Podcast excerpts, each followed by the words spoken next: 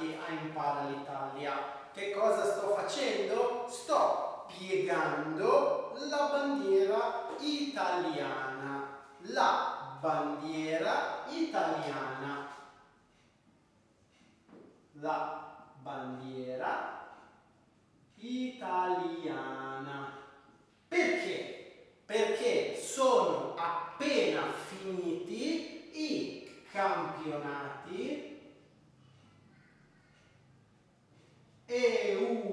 europei di calcio e l'Italia, la nazionale, la squadra nazionale italiana purtroppo non si è qualificata, non ha vinto, non è arrivata in finale. Sapete chi è andato in finale? Sono andate in finale la nazionale, la squadra nazionale francese e la nazionale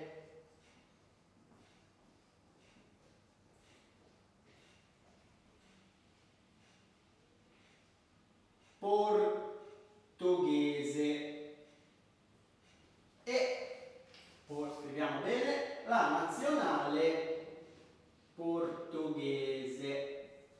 E voi lo sapete chi ha vinto i campionati europei? Ha vinto la nazionale portoghese. E quindi facciamo un saluto ai nostri amici portoghesi, i nostri amici portoghesi che hanno vinto i campionati europei di calcio e facciamo anche un abbraccio ai nostri amici francesi, i nostri cugini francesi che sono arrivati secondi. Bene, abbiamo parlato di calcio, ma guardate quante parole abbiamo usato per dire la provenienza. La bandiera italiana, i campionati europei, la nazionale francese, la nazionale portoghese, i nostri amici portoghesi, i nostri cugini francesi. Bene, queste parole sono aggettivi di nazionalità e noi usiamo queste parole per dire da dove viene qualcosa, da dove viene una cosa o una persona. Per esempio, lui si chiama Oscar. Lo sapete da dove viene lui? Viene dagli Stati Uniti d'America. Lui è statunitense.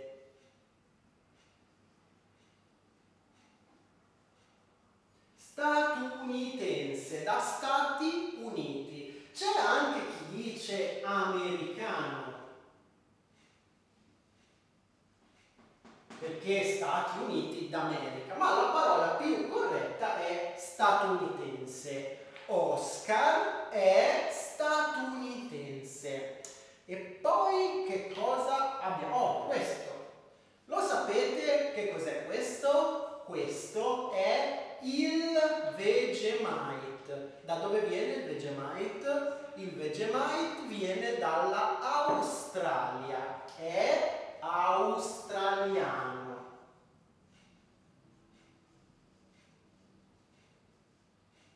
australiano. E anzi, saluto Lucy, la nostra studentessa, la nostra amica australiana, che ci ha portato il Vegemite. Lucy, la nostra amica australiana.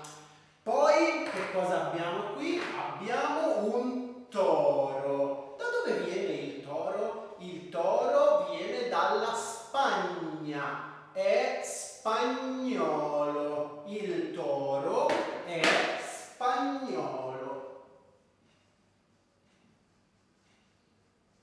E per finire abbiamo lui Kumamon. Kumamon viene dal Giappone. Kumamon è giapponese.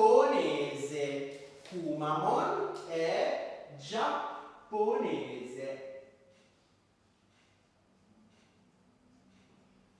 E dentro la busta di Kumamon troviamo che cosa? Troviamo le bacchette. Le bacchette che i giapponesi usano per mangiare io non sono particolarmente bravo, le bacchette che i giapponesi usano per mangiare. Kumamon è uno, è giapponese. Le bacchette, che sono due, sono giapponesi. Le bacchette sono giapponesi. E quindi abbiamo visto, usiamo tanti aggettivi di nazionalità. Alcuni aggettivi come australiano cambiano maschile o femminile, australiano, australiana, ma giapponese per esempio no, perché la bacchetta è giapponese, kumamon maschile è giapponese, le bacchette plurale sono giapponesi e allora possiamo dividere in quattro gruppi gli aggettivi di nazionalità.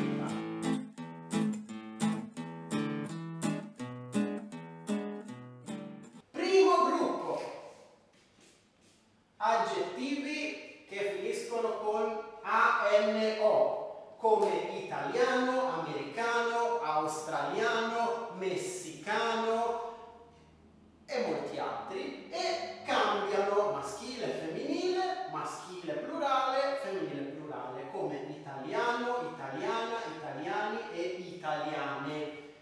La stessa cosa per gli aggettivi del terzo gruppo, che finiscono con ino, come marocchino, marocchina, marocchini, marocchine. Il couscous è marocchino. Oppure tunisino, il tunisino, la tunisina, i tunisini, le tunisine, oppure filippino. Differente è il secondo gruppo, come francese, portoghese, scozzese e giapponese. Un ragazzo francese, una ragazza francese, un ragazzo portoghese, una donna portoghese, un ragazzo scozzese, una ragazza scozzese, ma i biscotti, plurale, i biscotti scozzesi, i biscotti scozzesi. E poi abbiamo l'ultimo gruppo, che è il gruppo delle eccezioni, dove ci sono parole strane che non seguono queste regole. Per esempio abbiamo visto spagnolo, abbiamo visto abbiamo visto spagnolo, spagnolo, spagnola, spagnoli, spagnole, però non segue queste regole. E per esempio uno un po' particolare può essere, prendiamo la birra, questa birra da dove può venire questa birra? Solitamente la birra viene dalla Germania, solitamente la birra è tedesca, ecco uno molto strano tedesco, tedesca, tedeschi e tedesche. Questo è molto molto strano. Ma questa birra non è tedesca, questa birra è svizzera, cioè viene dalla Svizzera ed ecco un altro che appartiene al gruppo altro. Svizzero, Svizzera, Svizzeri, Svizzere. Quindi quando dovete dire la vostra nazionalità guardate la parola a che gruppo appartiene e quindi adesso io lo chiedo a voi voi da dove venite? Sono Francesca, sono tedesca e vengo dalla Germania. Sono Tiv e sono kenyota. Mi chiamo Anna e sono danese. Mi chiamo Eri sono giapponese di Osaka. Mi chiamo Carla e sono spagnola di Madrid. Mi chiamo Michael, sono irlandese di Dublino. Mi chiamo Katie, uh, io sono statunitense uh, di Miami. Mi chiamo Mozart, sono austriaco.